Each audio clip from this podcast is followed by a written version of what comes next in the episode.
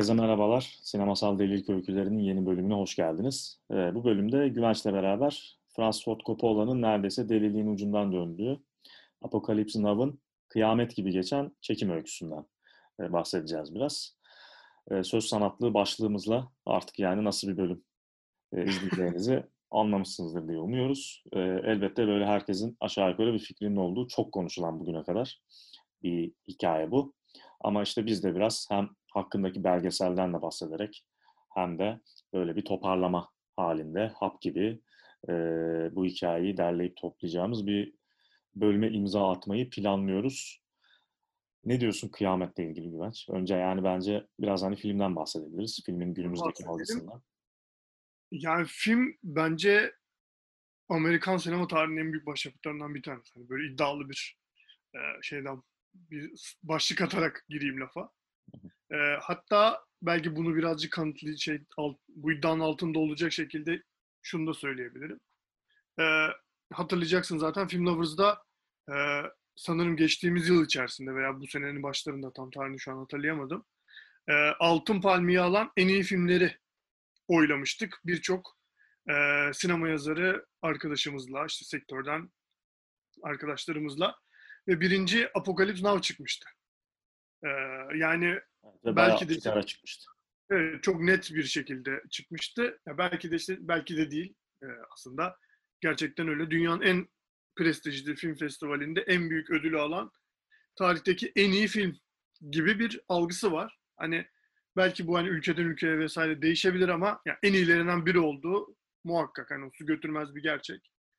Ee, benim kişisel olarak da dediğim gibi çok sevdiğim, çok beğendiğim bir film. Yani bence e, savaş ve hani biraz da e, Amerika'nın dünyada yarattığı, çıkardığı savaşların e, sinemadaki olabilecek en iyi temsillerinden bir tanesi ama şeyle birlikte hani e, bunu sadece bunu iyi yaptığı anlamda bunu iyi yaptığı şeklinde söylemiyorum. İşte müzik kullanımından işte görüntü yönetimine, işte kurgusundan e, oyuncu yönetimine vesaire vesaire gerçekten her anlamda e, sinema sanatının tüm gerekliliklerini bence e, kusursuza yakın kotarmış. Ama bunu kotarırken de yaratıcısı Francis Ford Coppola'dan neredeyse çok şey götürecek e, bir duruma gelmiş bir başyapıt bence. Kıyamet veya işte orijinal adıyla Apocalypse Now. Evet, filmle ilgili yani filmi değerlendirdiğimiz bir yayın olmadığı için bu, bir kayıt olmadığı için bu. Yani çok böyle uzatmadan şöyle bir şey ben de söylemek isterim. Yani muhteşem 70'lerin yani Amerikan sinemasının inanılmaz bir dönüşüm geçirdiği ve çok müthiş filmlerin ortaya çıktığı 70'li yılların sanki böyle inanılmaz bir finali gibi hakikaten kıyamet. Yani e, bütün o evrimi hem üzerinde taşıyıp bütün o yani sinemaya getirilen yepyeni bakış açısını üzerinde taşıyıp yani Hollywood'un altın yıllarının böyle parça parça olduğu e, 50'lerin Hollywood'unun paramparça edildiği ve sinemanın neredeyse yeni bir dille yeniden yaratıldığı yıllar gibi yani Amerikan sinemasından bahsediyorum tabi görürsek 70'leri kıyamet bunun gerçekten zirve noktalarından biri. Ve bunu yaparken e, aslında yani yola çıkışı da çok böyle ilginç bir yerden aslında Coppola'nın. Yani Joseph Conrad'ın Karanlığın Yüreği kitabından yola çıkıyor ama yani kitap kitabın çok serbest bir varlaması. Sadece kitaptaki şu mantığı öne alıyor. Yani e, kitapta hikayesini dinlediğimiz, okuduğumuz Marlow'un Belçika Kongosu'na yani medeniyetten e, vahşetin tam ortasına daha e, çorak, daha e, vahşi topraklara yaptığı yolculuğun hikayesini izleriz, şey okuruz kitapta. Ama film bunu bir Amerikalının işte Vietnam'ın e, derinliklerine yaptığı yolculuğa uyarlıyor ve aslında orada üretilen sözü bu o gün üzerinden 70'li yıllar üzerinden yeniden üretiyor. Yani o dönemin büyük medeniyeti sömürge devletleri ve sömürge devletlerinin bir yani bir mensubunun Afrika'ya yaptığı, yani sömürülen tarafa yaptığı bir yolculuğu.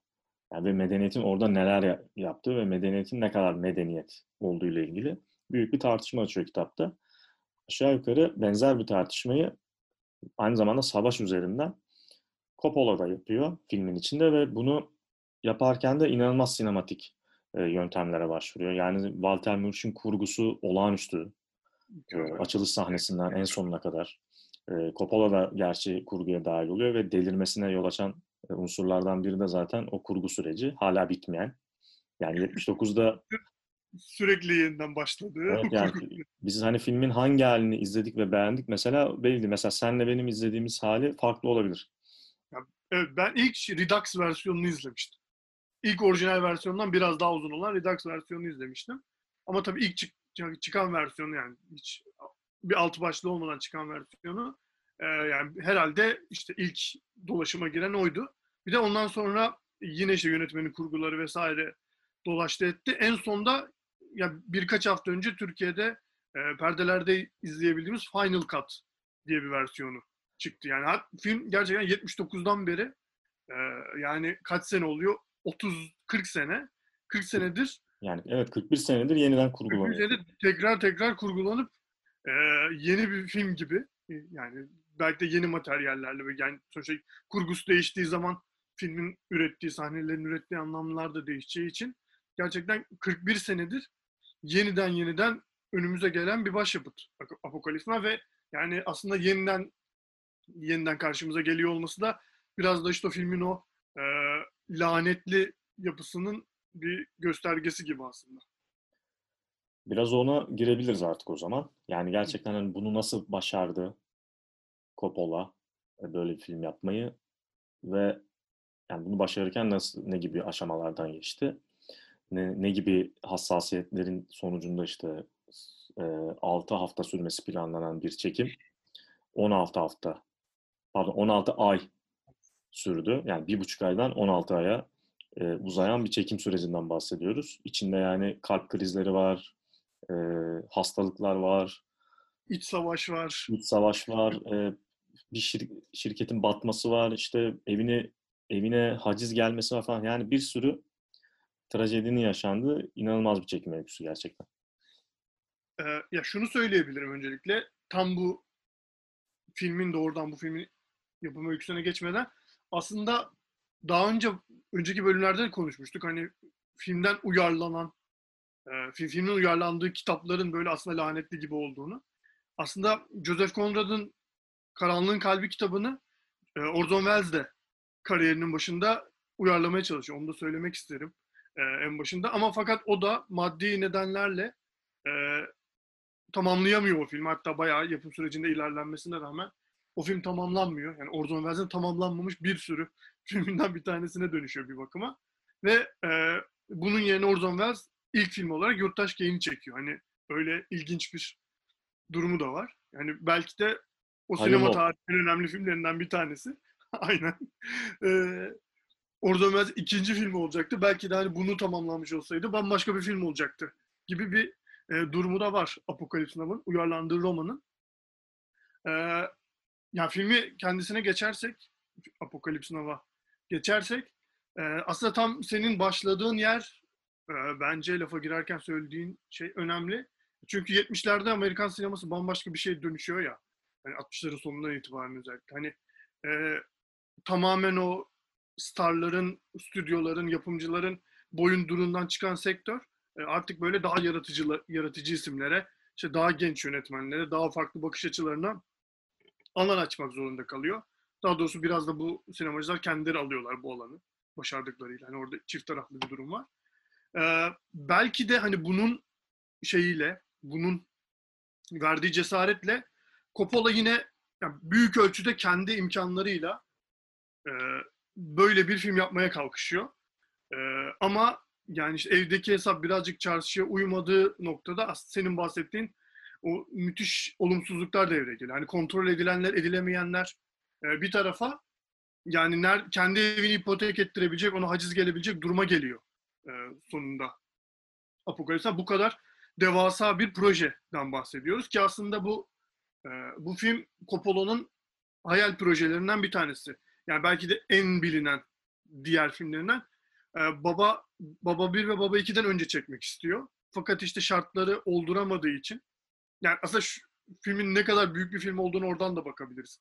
Yani Baba 1 ve Baba 2 gibi iki devasa başyapıtın öncesinde buna hem e, belki bir noktada cesaret edemiyor böyle büyük bir filme hem de yeterli şartları, yeterli kaynakları sağlayamıyor. E, fakat e, yani kaynakları sağlandığı nok- sağlandığı düşünüldüğü noktada da işler pek istendiği gibi gitmiyor. Dediğin gibi 6 haftalık çekim süreci e, 16 aya e, uzuyor ve o süreçte bir sürü tuhaf tuhaf şey oluyor. Belki Bir- ilkinden bahsedebilirim ben. Filmin bildiğimiz üzere başrolünde Martin Sheen oynuyor. Ana karakteri. E, fakat filmin çekimlerine başlandığında o karakter Harvey Keitel oynuyor.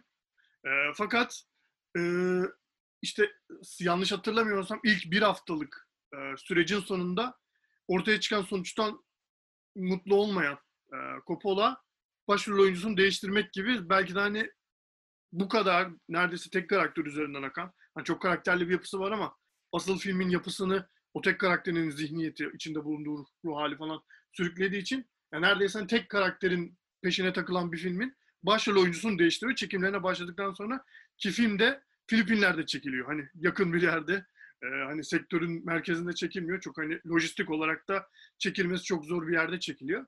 Dolayısıyla hani Harvey Keitel'ın Martin Sheen'le e, değiştirilmesi çekimler başladıktan sonra belki Apocalypse Now'ın çekim sürecinde yaşanacak e, kıyametvari durumların birincisi. Bu filmle ilgili e, Francis Ford Coppola'nın bu kadar değinilmesine sebep olan şey aslında biraz böyle içeriğiyle de ilgili. Yani az önce anlattığımız işte bu Joseph Conrad'ın kitabıyla kurduğu bağlantı, Joseph Conrad'ın kitabındaki durumu, medeniyetin ne kadar medeni olduğu ve ne kadar medeni kalabildiği ile ilgili ve ne, neler neler pahasına o medeniyetin aslında ayakta kaldığı e, sözde e, gibi tartışmaları Amerika üzerinden ve Vietnam Savaşı üzerinden kurduğu için aslında çok büyük bir söz söylemiş de olacağı için bunu yaparken çok büyük bir aslında analoji kurduğu için bu hem kitapla film arasında bu- bunun bir büyük bir sorumluluğunu hissediyor. Bunu işte o e, daha sonra yapılan Hearts of Darkness belgeselindeki röportajlarda da görüyoruz. Büyük bir şey anksiyetesi yaşıyor. Yani bu sözün altında kalacağım. Bu film o kadar berbat olacak ki ben bu sözün altında kalacağım. Bu sözün altını dolduramayacağım anlattıklarımla, yaptıklarımla ve rezil olacağım gibi. Büyük bir e, sorumluluğun altına girdiği hissiyle yani önceki filmlerindekinden daha büyük bir e, problemle karşılaştığını, daha daha en zorlandığı şeye karşı kalkıştığını, çok büyük bir, sanki böyle boyundan büyük bir işe kalkıştığını düşünüyor ve bütün bunlar bu yüzden uzuyor ve yani o dönemin o şeyini de düşünürsek gerçekten yani sinemacıların aldığı sorumluluk, sinemacıların tartışmaları, koca bir sektörü, koca bir sinema anlayışını değiştirdikleri bir durumu, bütün o inanılmaz 10-15 yılı düşünürsek e, Coppola'nın böyle bir e, sorumluluk ve böyle bir ya gerçekten rezil olacağım bok gibi bir film olacak gibi bir yerden e, meseleye yaklaşması böyle bir sorumluluk duygusuyla anlaşılabilir bir şey. Ve ya bütün ismini yok edebilir, her şeyini yok edebilir çünkü o film ve aslında de, e, devletle de yani Amerikan hükümetiyle de bir resleşmesi oluyor aynı zamanda sektörün içinden biri olarak. Çünkü hiçbir şekilde Amerikan ordusu filmde kullanılacak e, helikopterleri, işte ekipmanları falan sağlamıyor. Ve yani başka bir yerden çok zor sağlayabileceğiniz ekipmanlar bunlar. Bunları bunlar bir şekilde başka yerlerden bulunuyor. Çünkü ne anlattığını, nasıl bir film yapacağını biliyorlar. Ve e, bir sürü işte zorlukla baş etmek zorunda kalıyor. Yani işte başrol oyuncusunu değiştiriyor ama bu sefer başrol oyuncusu kalp krizi geçiriyor sette. Ve bir süre yani Martin Sheen'den bahsediyoruz. Ve bir süre sete gelemiyor. Çekimler aksıyor. Bu sefer geri geldiğinde o kadar sağlıklı geri geliyor ki e, bu sefer tipini beğenmiyor. Yani bu kadar süre savaşın içinde olan birisi bu halde olmaz diyor. Bu sefer onun tipi değişsin diye biraz uğraşılıyor. vesaire gibi türlü türlü delilikler yaşanıyor. Ama yani bunun temelinde yani neden bu set işte 6 haftadan 16 aya uzadı? Neden 200 saatlik bir görüntü havuzu oluştu? Ee, ve yani bunun üzerinde 3 yıl sırf Coppola'nın ve Walter Murch'un kurgulamaya çalıştığı bir durum. Üst, onun üstüne 40 yıl boyunca Coppola'nın yeniden kurguladığı bir durum oluştu diye sorarsak temelinde yani bunu bir takıntı haline getirmesi Coppola'nın. Yani bunu e, ben böyle bir söz söylüyorum. Bunun arkasında durabilmeliyim ve hiçbir boşluk açık bırakmamalıyım gibi bir e, takıntısının olması yatıyor aslında. Ya şöyle belki Martin Sheen'in durumuyla ilgili bir ekleme, bir tuhaflık daha yapıp söyleyebiliriz. Ee, dediğin gibi şey çekimlerden e, kalp krizi geçirdiği kalp krizi sonrasında uzak kalıyor ki aslında şeyden sonra e, o filmin başlarındaki efsanevi sahnelerin bir tanesi e, Odel odasında e, olduğu sahnenin çekimlerinin ki o sırada da çok sarhoş olduğu çekimler sırasında çok sarhoş olduğu e, söylenir. E, hemen onun ertesinde kalp krizi geçiriyor. Öyle bir tuhaflık da var. E, fakat şöyle bir durum var. Filmin yani tamamlanmış halinde e, bazı kısımlarında e, filmin detayında çok yoğun bir dış ses kullanımı var. E, fakat Martin Sheen'in bazı e, yani Martin Sheen'in kaydedilmiş dış sesinin filme eksik geldiği gibi bir sonuç ortaya çıkıyor onun üstüne. Ve bunun üstüne sesi çok benzediği için başka bir oyuncu olan e, Joe Estevez'in sesi kullanılıyor bazı şeylerde dış ses olarak bazı durumlarda ve e, bu hani bunu tam teyit edemedim ama bazı yerlerde gördüm bazı yerlerde görmedim. E, yani bu bir şehir efsanesi de olabilir. E, Joe Estevez Sheen hastanedeyken e, bazı sahnelerde oynamış da gibi hani Evet, e, bir durum da var. Böyle bir söz de var. E, ama ilginçtir. Yani ne adı jenerikte yazıyor ne de hani böyle kredisi verilmiş gibi. Hani orada bir şey de var. Biraz hakkaniyetsiz bir durum da var. evet, onların Açıkçası. hepsi bir kişi gibi ya. Aynen öyle. Zaten o algıyı kılmak için e, kendi adını kullanıyor şey. Es, Aynen. Aynen. Estevez. Şimdi Ee, kullanmıyor. Aynen. Babasının soy ismini kullanmıyor yani. Aynen öyle. Çünkü hepsi gerçekten bir kişi gibiler yani. Gerçek. Gerçekten öyle. Ya şey meselesi çok önemli burada. Yani o e, ya belki hani sinemasal delilik öyküleri e, başlığının en hakkını veren yönetmen ruh hali olabilir şu ana kadar kaydettiğimiz şeylerde. Ya çünkü hani geçen bölümde Werner Herzog'un Fitzcarraldos'unu e, görürken, şey, konuşurken orada biraz şeydi. Yani Werner Herzog'un durumu biraz da böyle gereksiz bir iddialaşma, gereksiz bir meydan okuma. Hani bu kadar zorlamaya gerek var mı? Diye böyle hani hep hep konuşurken de bu o gri bölgeye girip çıktık yani bu film tamam çok önemli ama takdir etmemeliyiz galiba. Takdir etmememiz lazım bugünden bakınca falan gibi bir yerden konuştuk ya. Ya burada Coppola'nın kendi içine düştüğü durum yani kendini e, gördüğü konum gerçekten bir delilik. Çünkü yani filmler film zaten bahsettiğimiz gibi Filipinler'de çekiliyor ki aslında filmin yapımcılarından bir tanesi olan Roger Corman bakın Filipinlere gitmeyin. Başınıza iş alıyorsunuz diyor e, Coppola'ya. Ama o gideceğim diyor. Tabii bir o iddiasıyla. Ve yani orada film çekilirken hani bir sürü badire atlatılırken bir yandan da filmin finalini beğenmiyor Coppola. Yani yazılmış finali e, beğenmiyor. Orada final üzerine yeniden çalışıyor. Hani böyle çekimler yapılırken bir yandan da o çok yani filmin şu an çok büyük görünen finalini e, yeniden ya- yazıyor falan. Hani hal ilk orijinal senaryoda olmayan vesaire hani ya içine düştüğü durum gerçekten müthiş bir e, karanlık. Yani o, kar- o e, yapım belgeselinin başlığındaki Heart of Darkness hani filmin serbest bir şekilde uyarlandığı romanın e, karşılığını çok iyi veriyor. Çünkü hani bahsettiğin gibi öyle bir şeyde görüyor, duyuyoruz ki o röportajlarda ruh halini. Ya gerçekten şu an baktığımızda sinema tarihi, ben sinema tarihi en önemli filmlerinden bir tanesi. Hani dediğimiz gibi Altın Palmiye almış en iyi film seçildi hani bizim soruşturmamızda.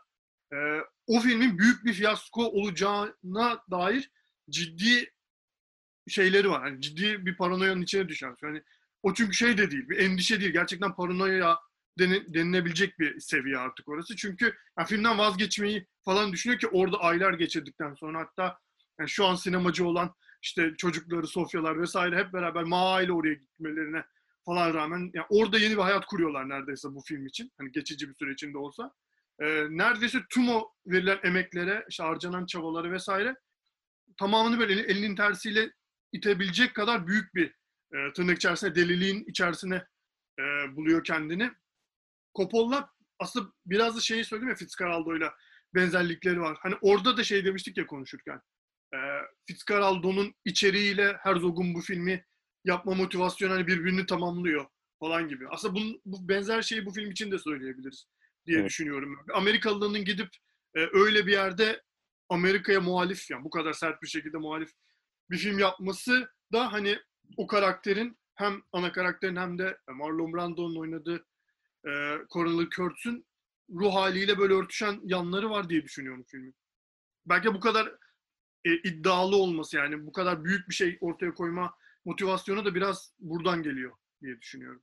Ben biraz daha samimi bir yerden hatta benzediğini düşünüyorum. Evet ben de aynı şekilde Filmdeki- katılıyorum. filmin ruh haliyle Francis Ford Coppola'nın ruh halinin. Çünkü Fitzcarraldo'da e, yani bir kıyaslama yaparsak Werner Herzog'un biraz böyle deliye yattığını da düşünüyorum. Yani bütün bunların gerçekleştirebilmek için böyle bir delilik e, İnşa etmiş gibi. Öyle bir imaj yaratıyor gibi değil mi? evet evet böyle bir delilik yaftasının altına saklandığını düşünüyorum. Bunu yürütebilmek için oradaki prodüksiyonu ve yani orada gemisini yürütebilmek için gerçekten böyle bir şeyin şey ihtiyaç duyuyor. Evet bunun bir delilik olduğunu biliyorum ama aslında bunun arkasında benim akli bir e, gayet aklı selim bir iddiam var. Yani aklı selim olmayan ama yani e, aklı selimim yerinde ben bunu bile isteye yapıyorum gibi bir hırsı var aslında. E, Coppola ise başka bir durumun içine düşüyor. Yani akli bir yerden harekete hareket ediyor en başta. Fakat bir türlü yeniden oraya dönemiyor. Yani akli melekelerinin yani sağlıklı düşünme e, melekelerini bir yerden sonra yitirip bütün bu durumun içinde kayboluyor ve yani tekrar tekrar bu- bunu yaşıyor. Yani hem önce çekimlerde bu oluyor, daha sonra kurgu sürecinde oluyor, daha sonra film çıkıyor, başarılı oluyor, ona rağmen beğenmiyor ve yeniden içine dönüp dönüp duruyor bu filme. E, o açıdan yani ciddi bir e, eşik onun için yani hayatında zaten bir mesele halinde bu film gibi. Çünkü yani çekimlerde de zaten işte dediğin gibi oraya yerleşiyorlar. Aile hayatı değişiyor, e, eşinin hayatı çok değişiyor. Zaten belgeselde onun çektiği görüntüler Hı hı. ve yani onun notlarından faydalanılıyor filmle yapılan belgeselde. O da yani bir şekilde Coppola'nın, yani Francis Ford Coppola'nın geçirdiği o e, dönemi ve değişimi ve deliliği şahit olan birisi. Yani akli bir yerden bakıyor ve gerçekten saçma bir e, ruh halinin içinde olduğunu aylar boyunca gör- görmüş oluyor. Yani işte çok kilo kaybediyor, 30 kiloya yakın kilo veriyor. E, bütün o verdiği röportajlarda gerçekten deli saçması şeyler anlatıyor. Yani böyle, içinde de var bunlar. Öyle tam böyle şey yani çok galiba çok mantıklı şeyler söylüyor gibi geliyor ilk başta. Bir yandan sonra böyle kayışın koptuğunu hissediyorsun böyle. Dedem ne diyorsun dedem diyecek durumlara geliyor Şey gerçekten. gibi oluyor böyle ya bu masada galiba ilginç bir şey konuşuluyor diye oturup 10 dakika sonra ulan nasıl kalkacağım acaba falan diye Nereye korktuğum düştük? Nereye düştük? güzel şeylere benziyor yani. Diyalogları, muhabbet. arada şey ya, o kilo kaybetme şeyi de belgeselin başlarındaki görüntüsü ve sonlarındaki görüntüsüyle de gerçekten çok e, hani böyle fiziksel olarak da çarpıcı bir detay o. Yani çok uzadığı için çekimler cebinden e, kazandığı neredeyse bütün nakiti işte 7 milyon dolar bir parayı e, bu filme aktarıyor. İşte başta söylemiştik e, evinin mortgage'ını bozuyor vesaire bir sürü şeyler geliyor başına finansal olarak da ama bir yandan şunlardan da imtina edilmiyor. Yani sette mesela bir doğum günü partisi veriliyor. Ona 200 bin dolar harcanıyor. E, yapımcı deliriyor, stüdyo deliriyor. Ne yapıyorsunuz orada falan. Onlar zaten kafayı yemiş durumda falan. E, böyle şeyler oluyor. Üstüne bir de Marlon Brando gibi bir başka manyakla uğraşıyor. Yani hani e, tırnak içinde sinema tarihinin gördüğü en büyük oyunculardan ve aynı zamanda en büyük e, manyaklardan biri. Marlon Brando'da. Yani iş, işiyle ilgili deliliğinden ve manyaklığından bahsediyoruz. Bu ara her şeyi açıklamamız gerekiyor. Ne yazık ki. Malum. Ee, ve Marlon Brando seçtiğinde Walter Curtis'i müthiş bir seçim. e, süper bir performans alacağına emin Coppola ve şeye de emin. e, kesin bu romanı okumuştur. Kesin bu filmde ne yapmak istediğimi çok iyi anlamıştır diye düşünüyor. E, fakat sete geldiğinde Marlon Brando bırakın romanı, senaryoyu bile, yani kendi repliklerini bile neredeyse okumamış, ezberlememiş bir şekilde geliyor ve zaten sette çoğunu çalışıp bir kısmını da improvize bir şekilde oynuyor ve inanılmaz kilo almış bir şekilde geliyor. Yani karakter Evet, bir asker olarak daha fit bir Marlon Brando bekliyor tabii orada hani asker olarak oraya gitmiş ve orada hani kendi tırnak içinde medeni- medeniyetini kurmuş biri olarak daha hani böyle asker şeyine stereotipine daha uygun biri beklerken gerçekten Marlon Brando'nun belki de hani yani, yani yaşıyla tabii paralel söylüyorum e, bayağı hani böyle şişman biri olarak geldiğini görüyoruz sete.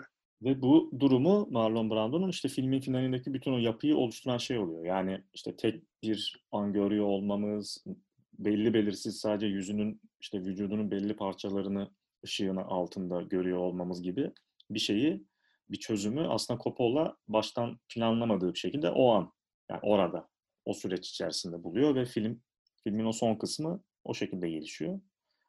E, Kötü de olmuyor bir yandan. Ama muhtemelen başka bir şey planlıyorken bunu yaptığı için bir türlü içine sinmiyor. Yani Evet. bir de onunla aslında. Yani Coppola şey Brando'nun o filmdeki varlığını tesis etmekle aslında bir yandan da uğraşmış oluyor.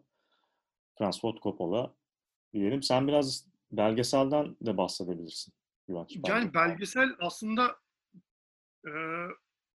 çok ilginç bir belgesel çünkü bahsettiğimiz gibi Francis Ford Coppola'nın çekimler sırasında e, oraya gitti, yani birlikte oraya gitti. Eşi Eleanor Coppola'nın yaptığı çekimler var e, belgeselde ki içinde işte şu an biraz önce dediğimiz gibi sinemayla uğraşan e, ve hatta ünlü ünlü büyük büyük yönetmenlere dönüşen e, çocukları da var.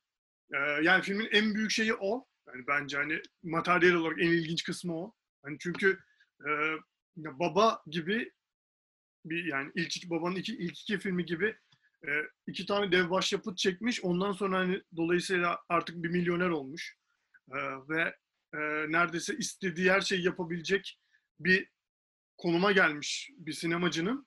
Ya neredeyse her şeyden yavaş yavaş vazgeçmesini böyle yani şey gibi oluyor gerçekten. Hani böyle bir çiçeğin bir yaprağını bırakıyormuşsun gibi izliyorsun böyle dakikalar geçti. Her böyle ya- yavaş yavaş böyle çok güzel bir projeyken ilk başta bu hani Orson Welles çekememiş ama şu an kariyerinin zirvesinde iki tane baba çekmiş. Ee, sinemanın en güçlü figürlerinden birine dönüşmüş. Coppola çekecek bu büyük e, romanı diye düşünürken daha doğrusu hani serbest bu uyarlamasını yapıp Vietnam'a e, Vietnam üzerine bir yorum çıkaracak oradan diye beklerken gerçekten böyle yavaş yavaş çiçeğin yaprakları kopar gibi böyle o şeyin o en baştaki haşmetli projenin yavaş yavaş böyle e, nasıl hem projenin büyük bir zorluk içerisine girdiğini görüyorsun hem de e, Coppola'nın biraz önce bahsettiğimiz gibi böyle yani e, o şey yani deliliğin çizginin bir o ta- öte tarafına adım atıp sonra buraya geri döndüğünü, sonra tekrar atıp tekrar döndüğünü vesaire görüyorsun. Yani mesela yine Fitzcarraldo üzerinden Fitzcarraldo'nun yapım belgeselini de yapım sürecini anlatan bir belgesel de var. Burden of Dreams bahsetmiştik zaten geçen bölümde. Ee, ama işte orada şey var. Ee, Werner Herzog'un o bahsettiğimiz şeyini görüyoruz. Yani gerçekten deli mi yoksa şey mi hani deliye yatıp projesinin altını mı dolduruyor falan gibi sürekli o şey yani Herzog'un o şeyini o deliliğini böyle şey yapmıyor. Glorify etmiyor o belgeselde. Öyle bir özelliği var. Ama seni o anlamda böyle bir şeyde vuruyor. ikircikli bir durumda bırakıyor.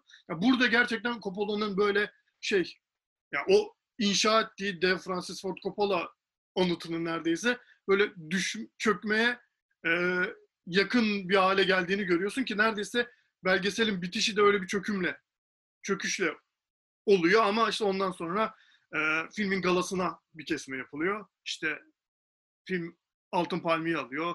İşte Altın Küre alıyor. İşte Oscar'da aday oluyor. Hani kazanamıyor. Orası da zaten ayrı bir tartışma. Ama yani işte belgesel gerçekten şeyi o filmin bu tüm bahsettiğim süreci böyle çok iyi anekdotlar ve çok iyi bir kurguyla işte elindeki materyalin de gerçekten orada şeyi var, önemi var. Çok iyi bir kurguyla veriyor. Hani o bahsettiğim o Coppola'nın hem mental hem de fiziksel çöküşünü an be an böyle hissedebildiğin bir şey gerçekten film yapımı üzerine tabii ki yani bu çok ekstrem bir örnek. Apocalypse Now'ın yapım süreci ama film yapımı üzerine e, çekilmiş en böyle hayret verici belgesellerden bir tanesi. Tabii ki de ama bu biraz da filmin büyüklüğünden ileri geliyor. E, 1991 yapımı bir belgesel bu. İsmini de tam olarak vermiş olalım. Hearts of Darkness, A Filmmaker's Apocalypse. E, yani Karanlığın Yürekleri bir sinemacının kıyameti ismiyle e, gösterime girmiş. Üç yönetmeni var. E, Fox Barr, George Hickenlooper ve Eleanor Coppola'nın e, isimleri geçiyor filmin yönetmenliğinde. Çünkü zaten Eleanor Coppola'nın hem metinlerini hem de görüntülerini, çektiği görüntüleri filmlerde, filmde görüyoruz.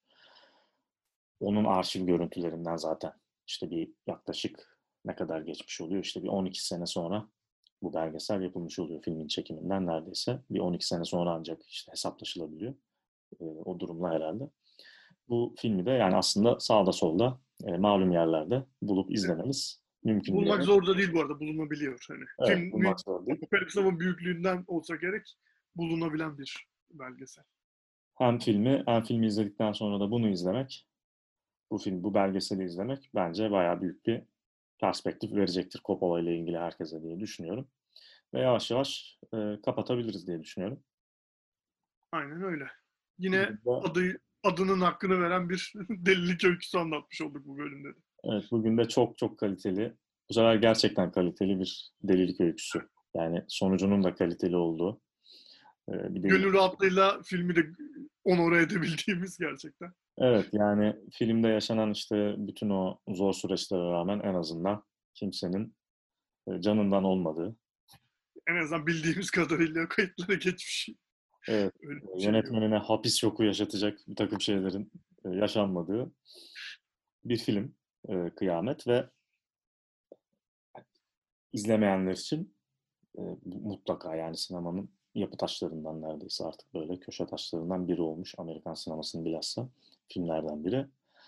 Ve aynı zamanda film yapacak herkes için de böyle ibret vesikası gibi. Yani hem bir Biraz da filme- cesaret kırıcı bir şey de olabilir bu arada. e, öyle de olabilir ama bir yandan yani bir filmle ilgili böyle bir sorumluluk hissetmek Evet o çok Yani önemli. anlatacağın bir şeyle ilgili böyle bir sorumluluk hissetmeye dair bence ilginç bir örnek. Evet evet o doğru. O açıdan da bakılabilir diyor ve e, veda ediyoruz. Evet, bir sonraki kaliteli delimizi anlattığımız bölümde görüşmek üzere diyoruz. Hoşçakalın.